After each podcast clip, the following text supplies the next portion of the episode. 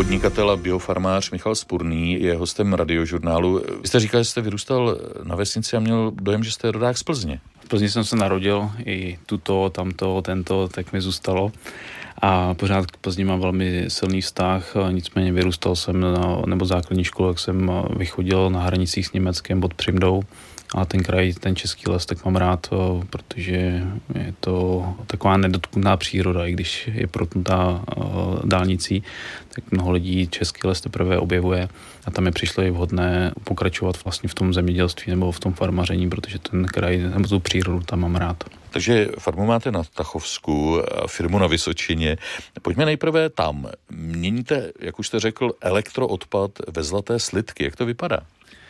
Dnes, eh, když si člověk zamyslí nad tím, kde vůbec drahé kovy jsou, tak eh, si lidé říkají, že existují v Africe, v Jižní Americe ty velké doly, kde se kutá to zlato a stříbro. Ale fakt je takový, že největší zásoba drahých kovů dnes eh, je na skládkách elektroniky. Staré mobilní telefony, základové desky z počítačů, telefonní rozvodny, tak obsahují drahé kovy, zlato, stříbro, platinu a, a my jsme se rozhodli, že nebudeme jenom nakupovat drahé kovy od rafinérie, ale budeme pracovat i na tom, aby jsme byli schopni trošku zachránit tu přírodu a, a recyklujeme drahé kovy z elektroodpadu. A jak to funguje dál? Co musíte splnit, abyste získali potřebný certifikát? Naše linka tak je dneska schopna zpracovat přes 100 kg zlata měsíčně, na to je koncipovaná, ještě ji naplno nevyužíváme. Jsme schopni vyprodukovat e, stříbrný materiál ve formě granulátu. A následně ten granulát měníme v rafinérii, která má tu mezinárodní certifikaci a tam si vyměníme ty slidky za kvalitu LBMA, kterou následně distribuujeme na trh. Co je to ta kvalita LBMA? V Londýně je také asociace, která združuje světové rafinérie, které mají oprávnění rafinovat a distribuovat na trh uzanční slidky. Investiční zlato tak je osvobozen od DPH, a v tom zákoně je vyloženě napsáno, že pokud zlato má být osvobozeno od DPH, tak musí být zpracované v certifikované rafinérii. A to jsou právě rafinérie pod LBMA. Povídáme si s Michalem Spurným, jehož firma recykluje zlato a stříbro, zejména z elektromateriálů. Jenom pro představu, kolik zlata je třeba v takovém běžném tlačítkovém telefonu. Mobilní telefony do toho roku 2006, 2007, ještě s tou anténkou, jako je ty první mobilní telefony, tak obsahovaly až 3,5 gramu zlata. Vy taky recyklujete staré šperky. Co tím myslíte? Já jsem myslel, že i ty mají svoji cenu. Šperkařský průmysl tak se změnil, když přišly 3D tiskárny, protože dříve šper, každý šperk tak byl originál, ale dneska každý druhý šperk tak je spíše vyroben z polotovaru. A veškerá ta historická oblast té šperkařiny, tak pokud má mít význam, tak musí být od té silné trojice Chopard, Cartier, Tiffany a všechno ostatní tak je dneska vyrobeno ve směs polotovaru. Z tohoto hlediska ty šperky ne každé mají tu historickou a potenciální růstovou hodnotu a lidé to můžou směnit potom za materiál, než aby jim to leželo doma a nepoužívali to, tak je lepší to prodat za co nejlepší cenu a nejlépe to vyměnit buď to za peníze, anebo za investiční slitek od rafinéry LBMA. Co já potom s tím slidkem udělám? Zavřu do trezoru a budu čekat, až nabíde hodnotu? Mít dneska peníze v drahých kovech, ve slatě, ve stříbře, tak je to ochrana proti inflaci. No, to si myslím, že je asi ta nejpodstatnější věc, protože každý člověk, který má peníze na účtě a vedle toho sleduje, jak vysoká je inflace, jak ta inflace roste, tak si odkravuje každý měsíc nebo každý rok z těch peněz nějaké procenta. A když má peníze ve zlatě, tak eh, má v podstatě úplně stejnou měnu, ale chráněnou proti té inflaci. A to je ten důvod, proč si myslím, že by lidé měli mít drahé kovy, ať už doma pod polštářem, nebo v trezoru v bance, nebo někde uloženo, ale je to prostě nějaké portfolio peněz, majetku, které jsou schopni dlouhodobě eh, chránit proti inflaci. No a jak to, že se dostáváte na výhodnější cenu? Jak energeticky náročné získávat eh, vlastně ty cené kovy třeba společných spojů. To taky jistě něco stojí. Stojí to. Eh, ono dneska veškerý ten elektroodpad eh, tak častokrát končí v zahraničí, že v České republice málo kdo umí zpracovávat ten elektroodpad a zaměřovat se na drahé kovy protože ten odpadový průmysl funguje čeho je tam nejvíc, potom jdou ty společnosti, které něco těží. A těch drahých kovů v tom elektroodpadu je velmi malé množství. My jsme se vydali tou cestou, že se primárně zaměřujeme na drahé kovy, ty si z toho vyndáme a potom ten zbytek, ať už jsou to plasty, měď, tak prodáváme dál. Vy jste řekl, že vaše linka dokáže recyklovat 100 kg zlata měsíčně. Jak to, že je vytížena jenom na 20%? Jsme tu linku zaváděli loni na podzim, kdy jsme právě našli výborné prostory na Vysočině a v dnešní době tak navazujeme ty kontrakty s lidmi a se společnostmi, aby jsme měli dostatečný přísun toho materiálu. Jak jsou tu zemští investoři poučení? Dá se to srovnat s tím velkým světem? Drahé kovy tak celkově lidé spíš objevují, protože před tím rokem 2008, než přišla hypoteční krize, tak to byla spíše hra bank. Málo kdo si říkal, že si může pořídit zlatý slitek, zlatou cihličku a mít ji doma. Hodně to spíš bylo otázka těch šperků. Český trh tak šel tím vývojem od roku 1989, kdy lidé začali podnikat tak eh, první věc, kterou objevovali, byly různé eh, akcie, cené papíry, fondy. Postupem času přišla ta vlna těch nemovitostí a, a investic do nemovitostí, po, pozemky. A potom v roce 2008 tak eh, lidé začali objevovat drahé kovy. Byl to takový ten přirozený vývoj té postkomunistické země, ale rozkládání majetku na třetiny v tom světě, tak eh, je takové to židovské pravidlo, vemte svůj majetek, rozděl toho na třetiny a nikdy o nic nemůžete přijít. A to si myslím, že jsme se v České republice naučili postupem času od toho 89. roku. O jakých částkách se to vlastně eh, bavíme? Asi nepřijdu si k vám koupit kilo zlata. Jak velké ty slidky jsou? Právě k té, k té burze, tak ty jednotlivé, jednotlivé cihly mají prémium. Čím menší gramáž, tak tam máte větší prémium. Takže když si koupíte jednogram v jednogramovém slidku, tak zaplatíte prémium až 35%, až takhle velkou přirážku. Když si koupíte 1 gram v kilové cihle, tak zaplatíte prémium okolo 2%. Málo kdo ale dneska chodí a kupuje si kilovou cihlu, protože to je dneska přes milion korun a, a tolik lidí zase, zase není, aby si pravidelně kupovali takhle velké slitky. Nejběžněji tak se lidé pořizují uncový slitek 31,1 gramů nebo 50 gramový slitek, kde to prémium už není tak vysoké, a ta cena jednoho gramu vychází zajímavě. Všechny ostatní menší slidky tak my nedoporučujeme, protože to prémium je příliš vysoké. Když lidé ale nemají ten kapitál na to si koupit, nebo dostatek hotovosti na to si koupit nějakou větší gramáž, tak zase doporučujeme spoření protože spoření vlastně funguje na principu nákupu jednotlivých částí většího slidku a tím se dostává člověk vlastně na tu úsporu oproti, oproti těm malým gramážím. Takže u té uncové cihličky, tak ušetří třeba 24% eh, prémia, než kdyby si kupoval menší slidky, na které má aktuálně peníze. Jaký je momentálně zájem o zlaté slidky? Když přišla eh, covidová vlna do Evropy, což eh, si pamatuju, že bylo přesně v období, kdy byl Fashion Week v Miláně, mám to s tím spojeno, tak eh, od té doby eh, to už nebyla jenom čínská, čínská oblast jako zdravotní krize, ale přišlo to do Evropy a pak se to rozšířilo vlastně do zbytku světa a lidé si začali uvědomovat, co je pro ně nejcennější. A hodně lidí si uvědomilo, že všechno nemá úplně hodnotu, no, o co se dříve zajímali a začali se věnovat věcem, které opravdu mají hodnotu, jako jsou potraviny, jako je zdraví a jako je právě nějaký bezpečí. A to bezpečí je spojeno s těmi drahými kovy, protože každý člověk, který má fyzicky zlato, stříbro, tak má tu bezpečnost u sebe a může s tím nakládat tak, jak uzná za vodné. A co kdybych e, investoval e, do nějakých fondů, které třeba právě se zabývají obchodem s drahými kovy? Je to jedna z věcí, jak, jak investovat do drahých kovů. Někteří lidé to dělají z toho hlediska, že to je jednoduché, ale podstatné je, jak velké množství různých fondů a papírového zlata je podloženo fyzickou komoditou. A z celosvětového trhu tak jenom 2% jsou fyzicky podloženy drahými kovy nebo zlatem. A to je důležité si říct, že pokud zlato, tak já doporučuji mít ho fyzicky v ruce. A proč ale vůbec je podle vás za krize vhodné investovat právě do drahých kovů? Drahé kovy jsou vždycky tou pojistkou. A když se podíváte do historie, mohli bychom šahat až eh, do období druhé světové války, tak eh, tam bylo mnoho příběhů, kdy si lidé brali to nejcennější, co mohli strčit do kapsy a převážet to a přenášet to. Většinou to nebyly nemovitosti, většinou to nebyly domy, byty, bylo to něco hmotného, ceného, s čím mohli cestovat. A to jsou právě ty slidky. Jsou to slidky ze zlata, ze stříbra.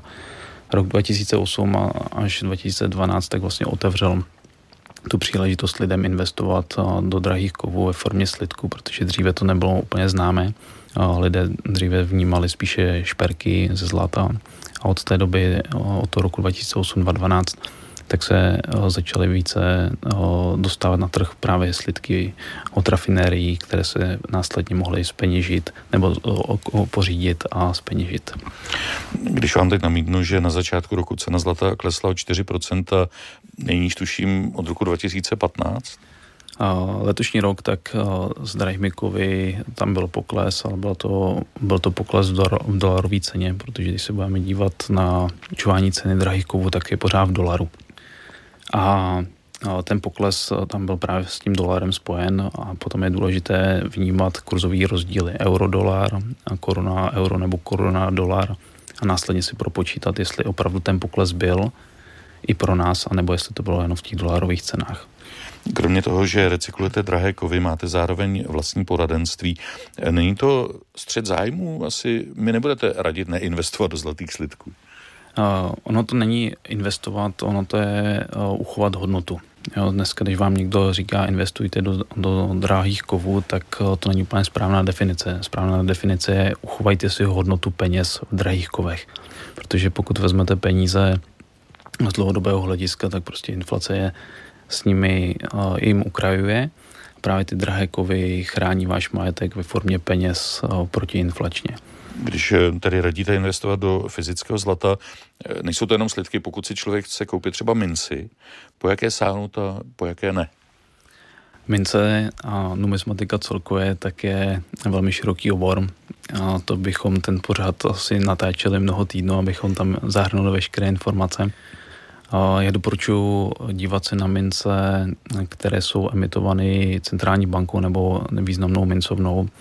V České republice tak emituje mince Česká národní banka, má zajímavé emise a doporučuji kupovat mince od České národní banky těsně po emisi.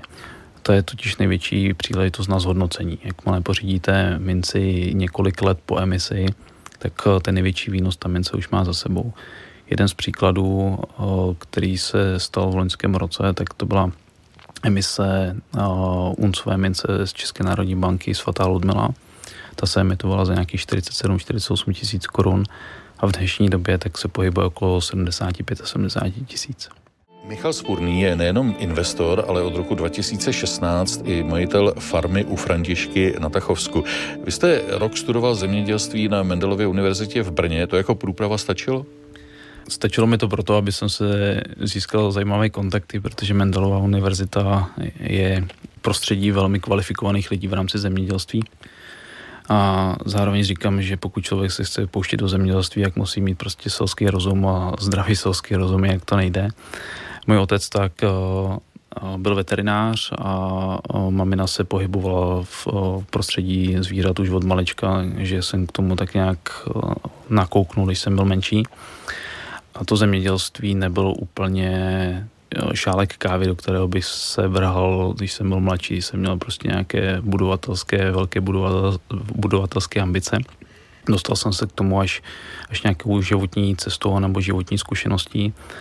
Pocházím prostě z přírody a, a základ našeho žití tak je potravina. Mně nebylo úplně sympatické si kupovat potraviny, o kterých jsem věděl, že nejsou kvalitní. Tak jsem začal tíhnout k tomu si vytvořit nějakou potravinu a to byl jeden z těch důvodů, proč se zakládala farma. A měl to být malinký projekt o pár, o pár hektarech a postupem času tak to přerostlo a napomohl tomu COVID, kdy my jsme v roce 2020 se poměrně věnovali tomu rozvoji farmy hospodaření, nabrali jsme větší množství zvířat a to si potvrdilo, že byla správná cesta, kdy o rok později tak jsme získali hlavní cenu za sír v regionální potravině Plzeňského kraje. A ty zkušenosti s tím zemědělstvím, protože jedeme kompletně v ekologickém režimu, produkujeme biopotraviny, tady vzniká fond, který právě má podporovat ty malé farmy a, a podporovat to zemědělství, které je smysluplné a tvoří nějaké produkty. A Katka Zichová, která má na starosti v rámci investiční bankéřky všechny ty věci v rámci toho fondu, tak si myslím, že jako zvolí správnou strategii na ten rozvoj, rozvoj toho zemědělství, protože zemědělství se rovná potravina a potravina by měla být kvalitní, protože tím my se živíme. V čem jsou podle vás přednosti kozího mléka? Na farmě máme jednu takovou soutěž, nebo říkáme tomu farmářská výzva. Vymyslela to partnerka. A nalejváme lidem k ochutnání kozí mléko a kraské mléko. A ten důvod, proč to takhle děláme, protože občas přijdou lidé a říkají, fuj, to je kozí. A my se jich ptáme jako proč a oni, no protože to smrdí. A když jim pokládáme další otázku, a proč to jakoby smrdí? Protože v mládí mi to dávali jako teplý eh, kvůli tomu, že mě třeba bolelo v krku. Kozí mléko tak má obrovské no, zdravotní účinky, antikarcinogenní účinky a mnoho lidí o, i popsalo svoje zkušenosti, že měli nějaké zdravotní komplikace nebo alergii na laktózu a když začali pít kozí mléko, tak jim to pomohlo. A to je jedna z těch věcí, proč jsme se začali zabývat o, tím kozím mlékem jako primárně. S Michalem Sputným si povídáme o biofarmaření. Jak to je? Mají lidé chuť připlatit si za kvalitní produkty, anebo pro českého zákazníka zůstává stále určující cena? Byli jsme překvapeni, že za začátku to bylo hodně ta reakce na tu cenu. A že lidé říkají, že si raději půjdou koupit něco levnějšího. A to je právě ta, ten důvod, proč si občas v těch řetězcích objevují ty nekvalitní potraviny, protože zákazník je ovlivňován nebo v podstatě motivován cenou. Když půjdeme úplně do detailů, tak trošku si připlatit, koupit si kvalitnější potravinu znamená mít daleko rychlejší přísun živin, a když je dostatečný přísun živin, tak z toho potřebuji sníst daleko menší množství a když toho sním daleko méně, tak daleko více ušetřím. Takže když kvalitní potravina na začátku se jeví jako dražší, tak ve finále ušetříte, protože to tělo stačí daleko uh, menší část, aby se uživilo a vy ušetříte na tom množství toho nákupu. Takže doporučuji opravdu se zaměřit na to složení, na tu kvalitu těch potravin a uh, ochutnat kvalitní potraviny oproti tomu, co se nám občas eh, předkládá v řetězcích. Dobře, když říkáme biopotraviny, bioprodukty, neměly by přísně za to být všechny potraviny bio? Ona ta definice, definice je bio, že se nepoužívají eh, vlastně ochranné prostředky a ještě v západní Evropě tak se to posunulo výš a tam je ještě definice Demeter potraviny. Eh, biopotravina je produkt, který je, není vlastně chemicky ošetřován, proti plevelům, když je to rostlinná výroba, není to stříkáno žádnýma, žádnýma přípravkama, není to hnojenou umělými hnojivy. U zvířat tak kontrolujete, jaký krmení jim dáváte, nemůžete jim dávat nějaké přípravky, které jsou chemicky ošetřeny nebo, nebo průmyslově ošetřeny, prostě jsou na čistě přírodní zdravě, stravě a důležitá je tam i volnost. Když vezmeme třeba naše zvířata, tak oni jsou celoročně venku. Mají přístřežky a jsou celoročně venku. Potom je to znát na té kvalitě toho produkovaného mléka. Když vezmeme ještě ten, tu oblast Demeter potraviny, tak to jsou potraviny, které jsou pěstovány a nebo zvířata, které jsou chovány v ekologickém režimu s kvalitou bio, ale jsou na ně používány ještě různé probiotika a postřiky vlastně založeny na přírodní bázi. Proto se ještě objevuje v té západní Evropě další jako rozšíření o kvalitní potraviny a to je Demeter značka. Zatím jsem mluvil jenom o mléku, ale vy produkujete, tuším, i med. Dá se třeba investovat do medu? Med pro mnoho lidí, se kterými jsem se setkal, tak je hlavně vášeň a koníček. A máme na farmě jednoho kolegu a, a mám k němu velký respekt, protože nám hodně pomáhá, je mu 67 let a někdy si říkám, že bych chtěl v jeho věku vypadat a, a fungovat úplně stejně jako on. A on se zabývá včelařením už velmi dlouhou dobu, takže mi vysvětloval všechny ty věci okolo medu a vysvětlil mi i Michale, dej si pozor na to, kdy med nakupuješ a, za jakou cenu. A protože když se med vytáčí, tak je jako nejpříhodnější cena. A nejhorší je nakupovat med, když přijde chřipkové, když přijde chřipkové období nebo zima, to už je prostě jeho cena nejvyšší a taky je jeho cena hodně odvislá od produkce, která, kterou vlastně včely vyprodukují od, při, od počasí, které v ten ro, rok je. Met je potravina, která se nedá zkazit. Nedá, není, tam, není tam ta životnost uh, jakoby nějak určená, takže do toho medu, pokud byste to brali jako investičně, tak doporučuji investovat ale převážně si myslím, že ten med má být v každé domácnosti ten český, český kvalitní med, ne, ne, ten, ne ten dovážený, ředěný, ale ten český kvalitní med by měl být v každé domácnosti, protože má opravdu svůj význam. Vy se také zabýváte freedivingem, tedy potápěním na nádech. Jak jste se k tomu dostal? Od útleho dětství tak uh, jsem pořád dělal nějakou sportovní aktivitu, jsem vystudoval, vystudoval sportovní školu a uh, postupem času právě přes podnikání tak jsem hledal cesty na čištění hlavy. A jedna z těch věcí tak byl freediving, eh, který, ke kterému jsem se dostal z, na, eh, z přístrojového potápění.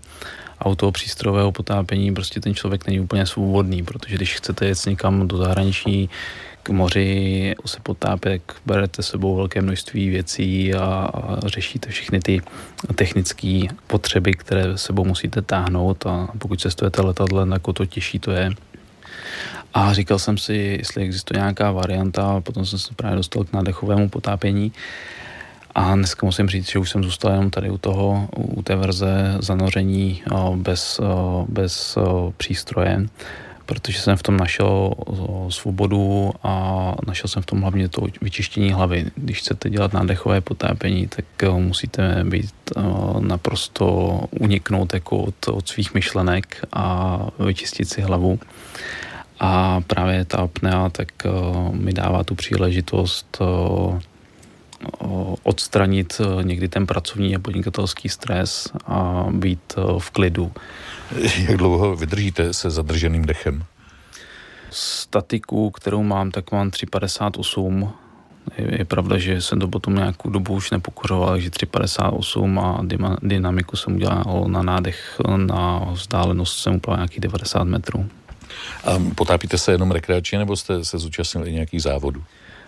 Jsem pořád v situaci, že jenom rekreačně.